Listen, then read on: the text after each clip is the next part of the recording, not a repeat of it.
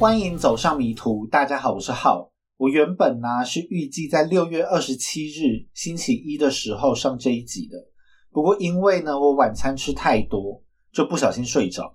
我就试着去烧味店一次买一大堆烧味，这样子就可以吃好几天。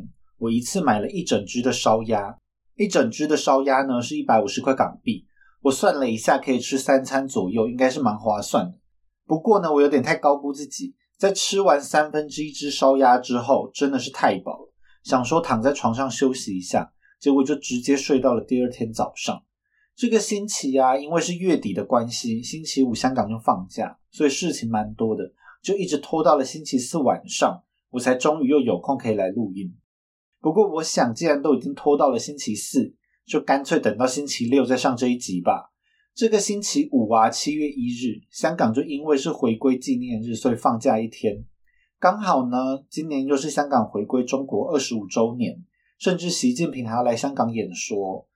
我自己是觉得应该要扩大庆祝，放假一整个星期才对吧？要不然根本没有什么庆祝的感觉。不过不得不说啊，我来香港之后，对于香港这边一直不放烟火，真的是非常的失望。我之前跨年的时候啊，就很想要看到维多利亚港的跨年烟火，结果就说因为疫情的关系，所以取消了。之后啊，香港又历经了疫情大爆发又回落后一段时间，我以为在现在疫情比较平稳的状况下，七月一日应该是可以放烟火来庆祝一下了吧？还刚好是二十五周年，这么一个漂亮的数字，烟火应该不会太差才对。结果呢，竟然又因为疫情，所以还是取消了，真的是蛮傻眼的。不过，即使香港有想要放烟火，天气可能也是不允许，就是了啦。星期四下班的时候啊，就已经开始下大雨了，说是有台风要来，不过也没有什么特别感受到风，就是了，就是一直下雨。不过，如果下大雨的话，烟火应该也是没办法放，就是了。那上一集呢，有提到香港要发消费券了嘛？所以我这一集呢，找了一个跟购物有关的案件。在这一集的最后呢，我会讲一下跟消费券有关的东西。那就开始今天的案件吧。在一九九四年二月十六日，住在美国加州 Canyon Lake 的 Alice Williams，他已经好几天都联络不到他的好朋友 Norma Davis 了。诺玛呢，她是一名八十六岁的独居老太太。爱丽丝就有点担心她的朋友。毕竟独居老人，即使没有发生什么特殊的状况，有时候也可能就会自然的离开人世了。诺玛平常的身体虽然还不至于到风中残烛，但人生就是有很多意想不到的万一。爱丽丝就怕诺玛是这样子的状况，所以就决定要去诺玛家看看，看看是不是发生什么事情了。那 Canyon Lake 中文是峡谷湖城，顾名思义就是一座在峡谷湖旁的城市。那它是一个人口约一万人的宁静小城镇，镇上呢很多房子都是沿着湖畔建造的，随时都可以跳到湖里，或是从事一些水上运动，就是一个很惬意的地方。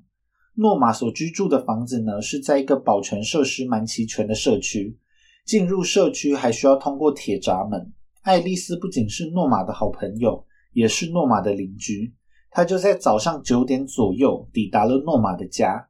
他敲了敲诺玛的门，但是却没有人来应门。当他想要再次敲门的时候，诺玛家的门竟然“呀”的一声自己就打开了。爱丽丝的心中立刻有了不好的预感。虽然这个门并没有被破坏的痕迹，但是像这样子没有锁门又没有人开门的状况，实在不是什么好现象。在他进入了诺玛家之后，他就一直叫着诺玛的名字，但是依旧是没有任何的回应。就像是没有任何人在家，而以往如果诺玛要出远门，事先都会跟爱丽丝知会一声，从来都没有像这一次，好几天都不知去向。爱丽丝心中的不安感就越来越强烈。在诺玛家的一楼，爱丽丝找不到任何的线索，但是在爱丽丝上到二楼之后，她终于找到诺玛的身影了。诺玛就坐在一张摇椅上面，下半身还披着一条毛毯。从背后看起来，就像是诺玛在摇椅上睡着了一样。于是爱丽丝就轻声呼唤她好朋友的名字，但是诺玛仍然是一动不动。于是爱丽丝就走到了诺玛的正面，眼前的景象就立刻让爱丽丝发出了尖叫声。坐在摇椅上的诺玛，他的身上插了两把刀，一把是插在诺玛的脖子上，另外一把插在他的胸口，而他的衣服呢都被鲜血给染色。失联好几天的诺玛早就已经在两天前就被杀害，现在已经是一具冰冷的遗体了。爱丽丝立刻就报了警，在峡谷城这样子宁静的地方发生了独居老人被杀害的事件，也立刻就成为了当地最受关注的话题。警方到场之后，先是把两把凶器从诺玛的身体里面拔了出来。以便检验凶手的指纹，他们发现呢，在脖子上的那把刀几乎是快要砍下诺玛的头。警方在现场勘验到，凶手剪断了诺玛家的电话线，这应该也是凶手用来行凶的凶器之一。还有一样发现呢，是警方在诺玛的家里找到了一个娇小的脚印，一个 Nike 的鞋印，明显的印在了地上。从脚的大小来看，脚印的主人很有可能是一名女性。但是警方没有办法确认这一个脚印跟这一起案件是否有关联呢？但很明显的，案发现场并没有任何闯入的痕迹，而在案发之后，诺玛家也没有丢失什么重要的财物，甚至是诺玛手上的宝石戒指，凶手都没有带走。犯人的目的应该不是入室抢劫，凶手反而很有可能是诺玛认识的人，至少应该是诺玛自己邀请凶手进入到家中的。在诺玛的尸检报告中显示，凶手总共向诺玛刺了十一刀，最后把凶器留在了诺玛身上。除了用刀之外，凶手也用电话线大力的勒过诺玛。在诺玛的身上，并没有发现性侵的迹象。一时之间呢，警方完全找不到凶手行凶的动机。诺玛已经在这个社区里面居住了差不多五年的时间。在尸检报告推测的犯案日起。记录显示，诺玛并没有为任何人开过社区的门。诺玛平时是一个很有亲和力的人，没有人听说过诺玛与人结怨的事情。诺玛在案发前最后的身影是在社区对面的商店。警方推测是在诺玛回家的时候，凶手就跟着诺玛一起进入到了社区。但是当警方询问诺玛的亲朋好友的时候，却也都没有什么进展。这一起命案呢，让当地居民开始绷紧了神经。有些神经比较敏感的人，甚至联想到了一九七零年左右的曼森家族事件。在曼森家族事件里面呢，凶手只是随机的挑选受害者来当做邪教的祭品。那如果凶手是一个随机作案的疯子，那可能就随时都会在犯案了。当地的居民很快就会更加的恐慌，因为在两个星期之后。峡谷湖城就出现了第二名的受害者。在一九九四年二月二十八日，三位朋友在傍晚的时候拜访了六十六岁的 June Roberts。六月也是一位独居的奶奶。这几位朋友在敲了好几次门都没有回音之后，他们在六月的高尔夫球车里找到了六月家的钥匙。他们开门进到房子里面之后，立刻就感觉到了不对劲。后来，他们在一张翻覆的椅子下找到了六月的尸体。六月的头上有着被重物击打的痕迹，在他的脖子上还有着勒痕。几位朋友马上就联络了警方。警方很快的就把这一起案件跟诺玛的命案联想在了一起。首先呢，是现场没有外人入侵的痕迹，显示凶手与死者之间至少有着某种信任的关系，因为死者是愿意让凶手进入到家门的。再来呢，就是现场都没有贵重的财物丢失。六月手上戴着的钻石戒指也依然是好好的在他手上。还有就是啊，这两起案件都没有性侵的迹象。最后呢，就是在这两起案件的现场，警方都找到了被凶手剪断的电话线。显然，凶手呢就是用电话线来勒死死者的。比较不一样的地方是啊，在诺玛的命案现场。诺玛因为十一次的刀伤而鲜血淋漓，看起来是诺玛激起了凶手的怒气，所以让他失控的狂刺了这么多刀。但是在六月的命案现场，就只有六月的头上有着受到重物打击的伤口而已。而这一次，警方是同样找不到凶手的作案动机。连续两起杀害独居老人的案件，让整个峡谷湖城都陷入了恐慌。很多独居老人都选择暂时搬去跟亲戚朋友住在一起，有一些没有亲戚好友的，他们甚至组了互助团体一起睡觉，就怕被这个专门杀害独居老人的凶手给盯上。即使没有人一起警戒，独居老人也会去买枪啊，或是增加房子的保全措施。警方也派出了更多的警力来巡逻。一时之间呢，大街小巷都是关于这个独居老人杀手的留言。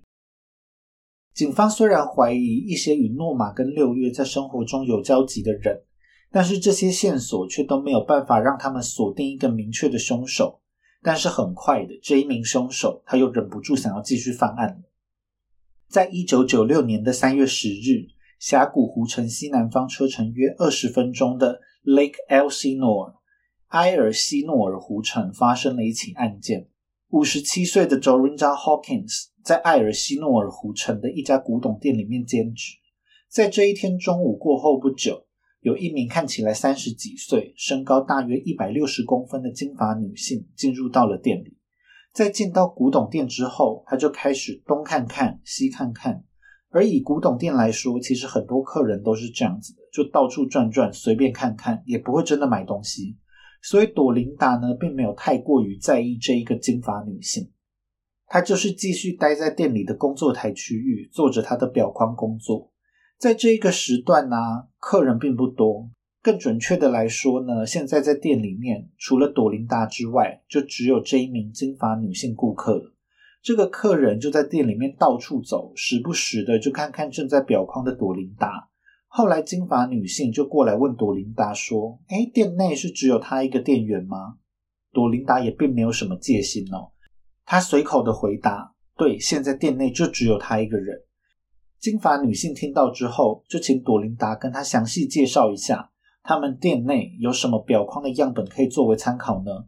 朵琳达就开始向金发女性展示一些表框的样本，但是啊，当她说到一半的时候，却突然感觉到喉咙一紧。他这时都还没有意识到到底是发生了什么可怕的事情。朵琳达一想要转头，他就看到这个金发女性手上紧拉着一条猩黄色的尼龙绳，而这条尼龙绳正缠绕在朵琳达的脖子上。金发女性正恶狠狠地盯着他，双手使尽了全力，就像是想要用这一条尼龙绳割断朵琳达的脖子一样。朵琳达用尽了全身力气挣扎，她不断的尖叫跟询问为什么金发女性要这样做。但是不管她怎么挣扎，金发女性都没有一丝犹豫。朵琳达就感觉到自己的身体一点一点的不受控制，金发女性则一点一点的把朵琳达拽到了地上。朵琳达就这样半瘫软的倒在地上。但是在生死交关的时候，朵琳达的肾上腺素让她有了最后一搏的力气。她用力的踢金发女性，试图要让金发女性松开手上的绳子。他希望这个时候有人能够进到古董店里面救他一命，但是金发女性的眼神十分坚定，她双手没有任何的犹豫。朵琳达等待的救星一直都没有出现，她就在挣扎之中，意识渐渐的模糊。不过，朵琳达在短暂的失去意识之后，她又突然清醒，她开始在四周围乱摸，希望能够摸到可以拿来攻击金发女性的武器，并且她开始大吼大叫。希望店外的行人可以注意到，他们的店内已经出现了紧急的状况。听到朵琳达开始吼叫，这个金发女性也不慌不忙，她镇定的叫朵琳达安静点，而她镇定的语气就像是医护人员在安抚一个吓坏的病人一样。朵琳达开始苦苦哀求，她就希望金发女性可以放她一马。她说自己家里还有小孩要养，只要金发女性能够饶她一命，她什么都可以给她。但是金发女性依旧是保持非常平静的态度，她的声音没有任何颤抖，轻声的叫朵琳达放轻松。这时候朵琳达才意识到，这名金发女性她什么都不要，她进到这一间古董店里面就是要来杀掉她的。在金发女性安抚的声音之中，朵琳达的意识开始再次流失，最后陷入了完全的黑暗之中。朵琳达就像是一颗泄了气的气球一样。软倒在了古董店的地上，连朵琳达自己都以为这就是她人生的终点。不过，在四十分钟之后，店内的电话铃声响起，铃铃铃铃的声音把朵琳达又带回了现实的世界。他大力吸了一口气，在意识到自己死里逃生之后，他立刻就叫了救护车。他奇迹似的躲过了金发女性试图夺走他生命的攻击。在警方检验了古董店的状况之后，现场呢有一些商品被这个金发女性带走，收银机里面的二十五美金以及朵琳达钱包里的钱也都被拿走了。不过，警方并没有找到用来勒朵琳达的那一条黄色尼龙绳，看来是金发女性也同样带走了这一个凶器。不过，这一次的作案呢，金发女性的样貌被朵琳达看得清清楚楚。警方立刻依照朵琳达的描述画出了一张嫌犯的肖像画。警方立刻就把这张肖像画散布了出去，就希望能够尽快把这一名金发女性逮捕归案。虽然朵琳达认为金发女性的手法干净利落，很有可能是一名惯犯，不过朵琳达的案件与诺玛跟六月的命案在性质上有蛮多差异的，所以警方并没有顺利的把朵琳达的案件以及孤独老人连环杀人事件联想在一起。不过接下来这片区域很快的又再发生了命案，而这一次凶手会自己告诉警方他的真实身份。在一九九四年三月十六日，同样是在峡谷湖城，家人突然联络不上八十七岁的独居老太太 Dora Bibi。三月十六日呢是朵拉老公的忌日，朵拉每年的这个时候人都会特别消沉，朵拉的女儿就特别打电话给他，想要关心关心朵拉，但是朵拉却一直都没有接电话。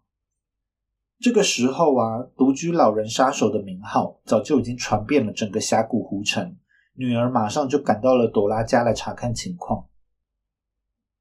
在朵拉家的门外，女儿还遇到了另外一名朵拉的朋友。这一名朋友呢，跟朵拉约好了见面，但是朵拉却迟迟没有出现，也一直都联络不上他。这并不像是朵拉平时做事的风格，尤其是呢，他们当天早上都还通过电话。在电话里面，朵拉没有提过任何要取消见面的事情，所以这一名朋友就决定要立刻过来看看。结果在他过来查看的时候，却发现朵拉的家门根本没锁，而朵拉已经在厕所的地板上变成了一具冰冷的遗体。朵拉的头上有着一个巨大的开口伤痕，大量的血从伤口里面流出，把厕所的地毯都染成了红色。而凶手用来击打朵拉的熨斗就被丢在厕所的水槽里面，警方就根据血迹喷溅的状况，推测凶手至少击打了朵拉五六下，才把朵拉拖到厕所里面继续重击她。整个熨斗上面呢都布满了血迹，而且都已经被他打到凹陷。朵拉的死状非常凄惨，而在朵拉的尸体下面，警方发现了一部奇怪的电话。这个电话呢，可能是透露出朵拉的命案也跟独居老人连续杀人事件有关的线索。不过呢，警方其实是用不到这个线索，因为呢，在警方发现朵拉的尸体不久之前，警方就接获了举报，因此已经锁定了这一起案件的嫌疑犯。这时，嫌疑犯早就已经在警局接受问话。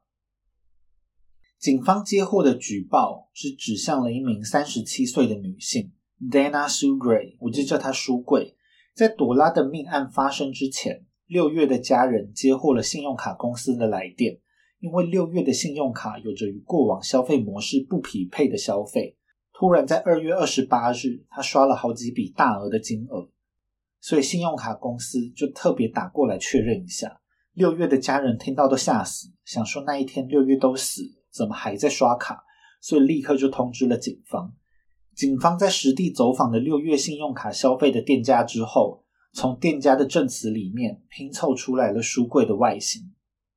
在朵拉命案发生当天，警方就是以涉嫌谋杀六月的理由，把书柜带回了警察局。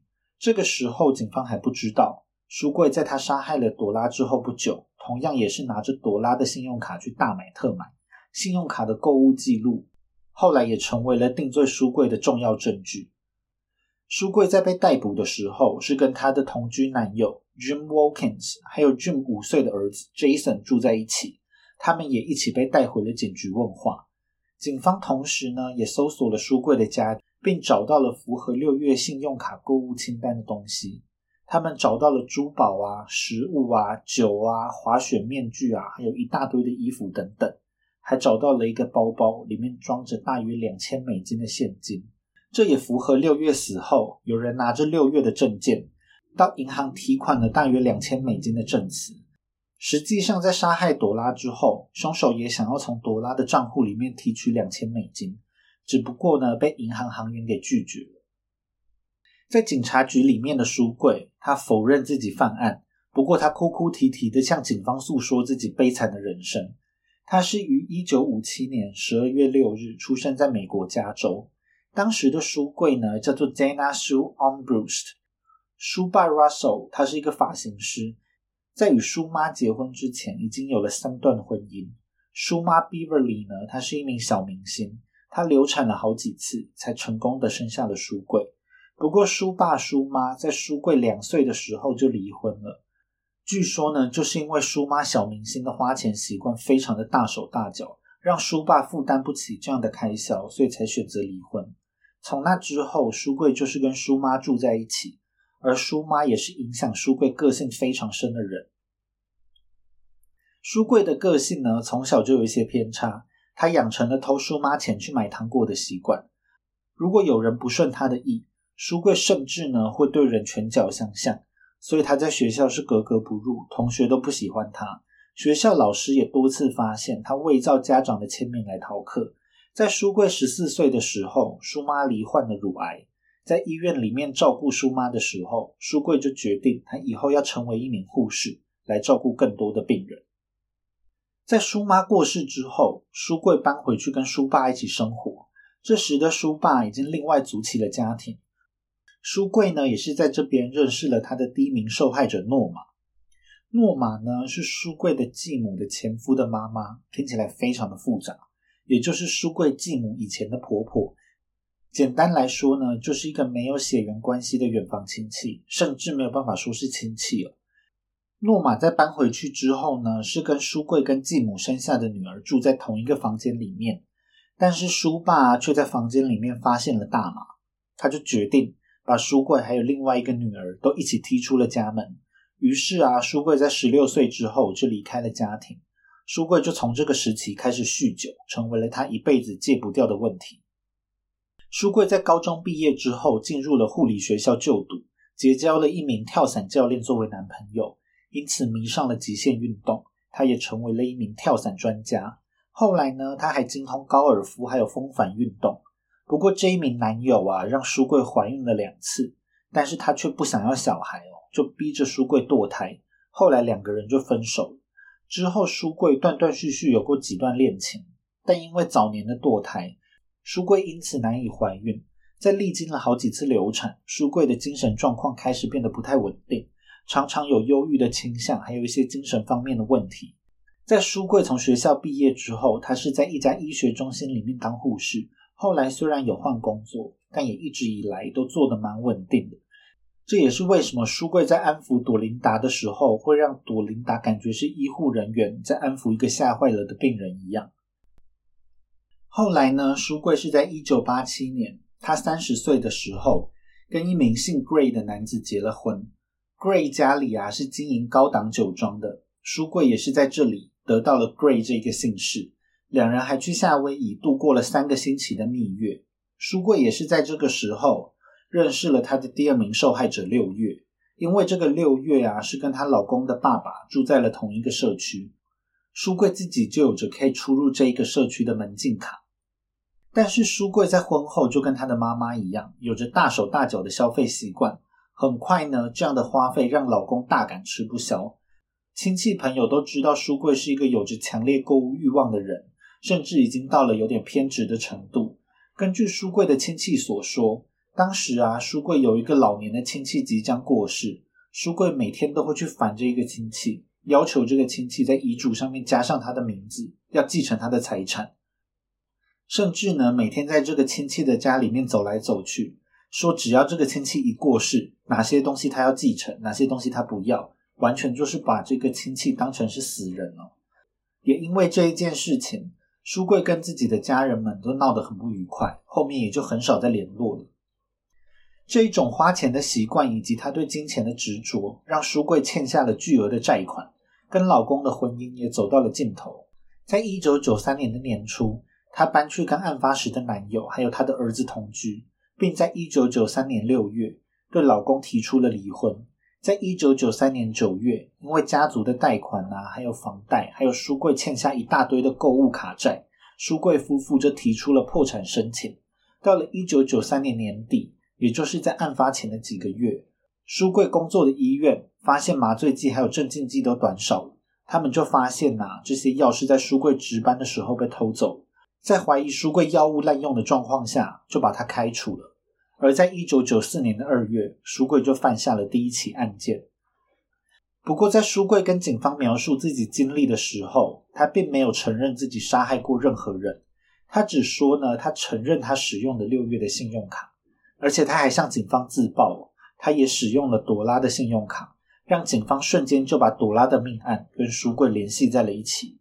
不过，书柜同样是否认自己有杀害朵拉，他的证词有点反反复复。不过大致上就是说，他承认他有进入到朵拉的家中，也看到了地上的朵拉尸体。不过人真的不是他杀的，他就只是捡到了朵拉的信用卡。然后拿去买东西而已。警方呢，因此就开了一个记者会来说明这一起案件的进展。警方是怀疑诺玛、六月还有朵拉这三名独居老太太都是书柜所杀，但是很可惜的是，他们暂时还没有找到书柜跟诺玛命案之间的证据。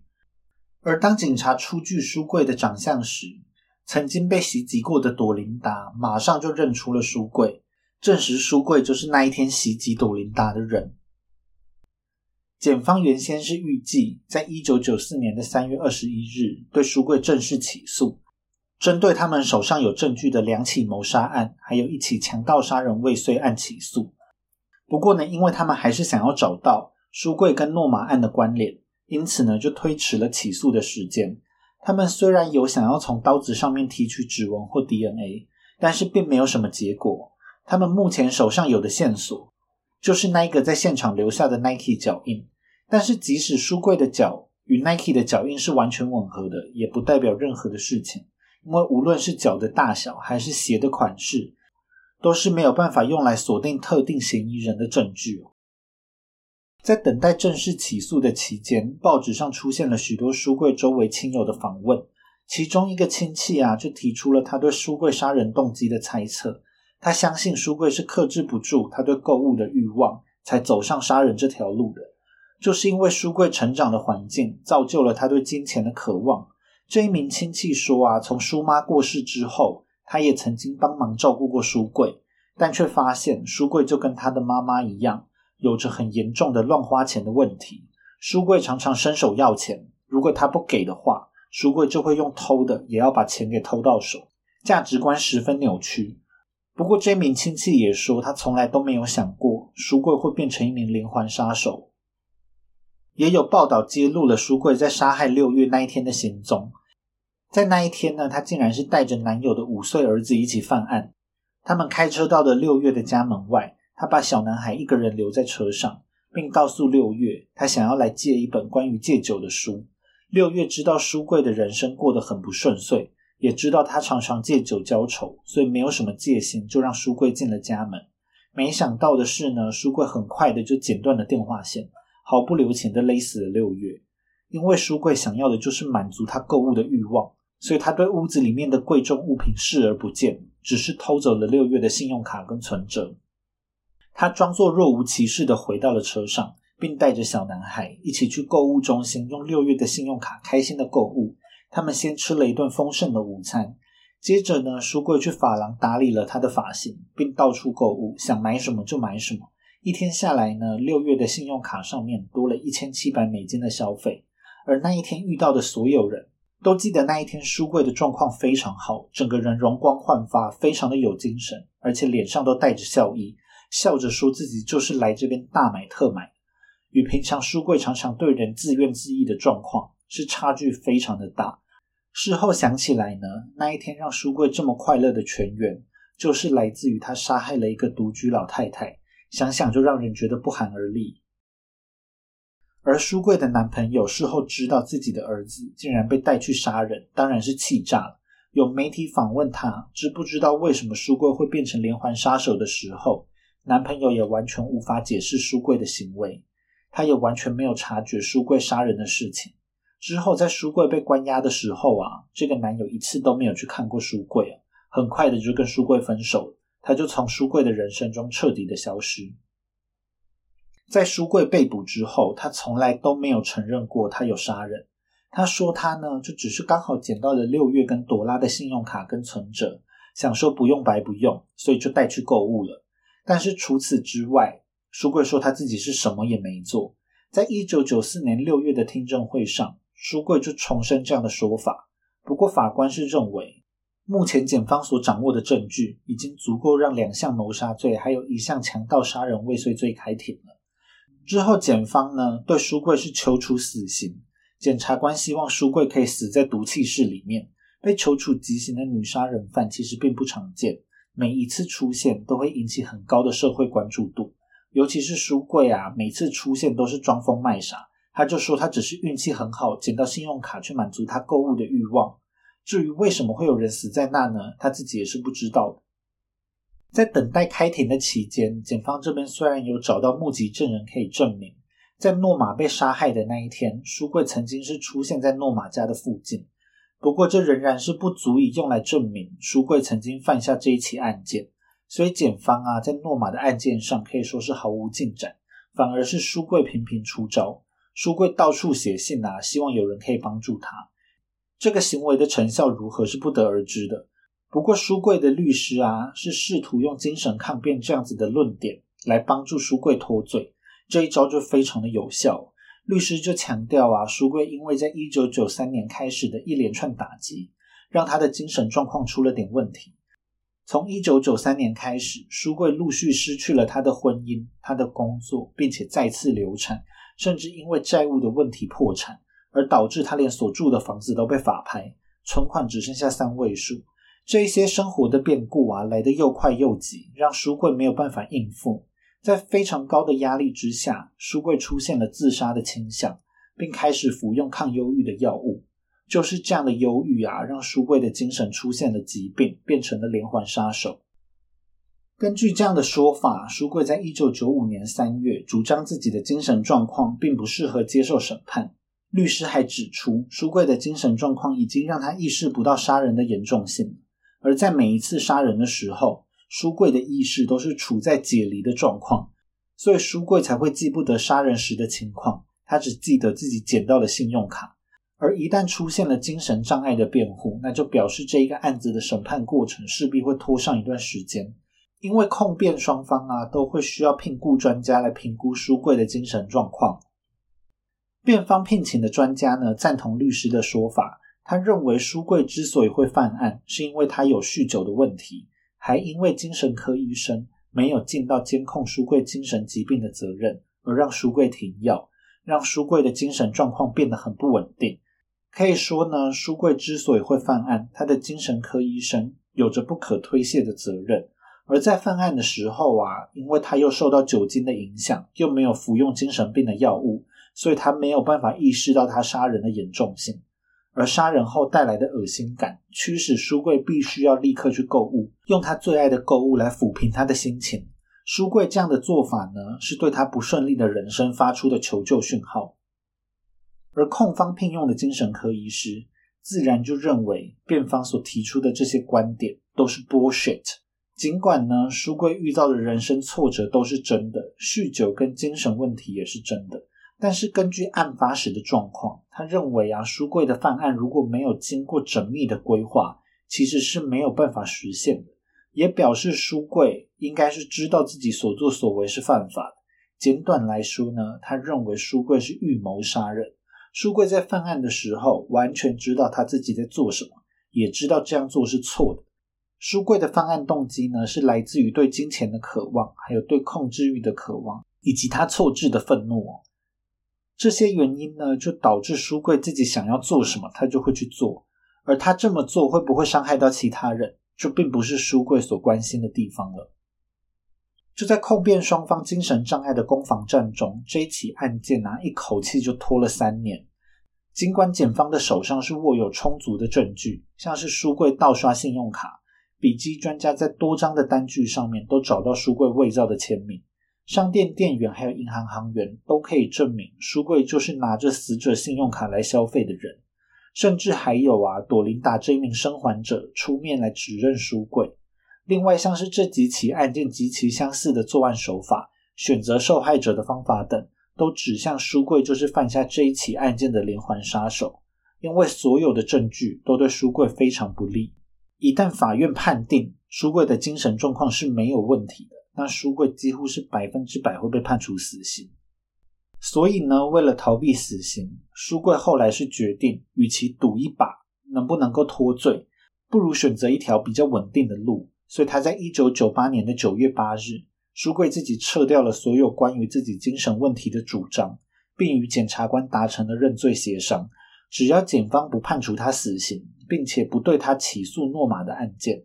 书柜就承认他犯下的这两起杀人案，以及朵琳达的强盗杀人未遂案，并放弃对这一起案件判决的上诉权利。在一九九八年十月十六日，法官宣判了他的判决。尽管书柜的人生遇到了一连串的挫折，购物成为了他最依赖的宣泄管道，但是这些并不能成为他杀人的借口。不过呢，其实不管法官说什么，光是达成认罪协商，不能够判处书柜死刑。就已经够让受害者家属失望了。最后，书柜的判决结果是在意料之中，书柜被判处了终身监禁不得假释。那这一起案件呢，到这边就告一段落了。而至今呢，书柜也还是被关在加州的监狱里面，等待他死亡到来的那一天。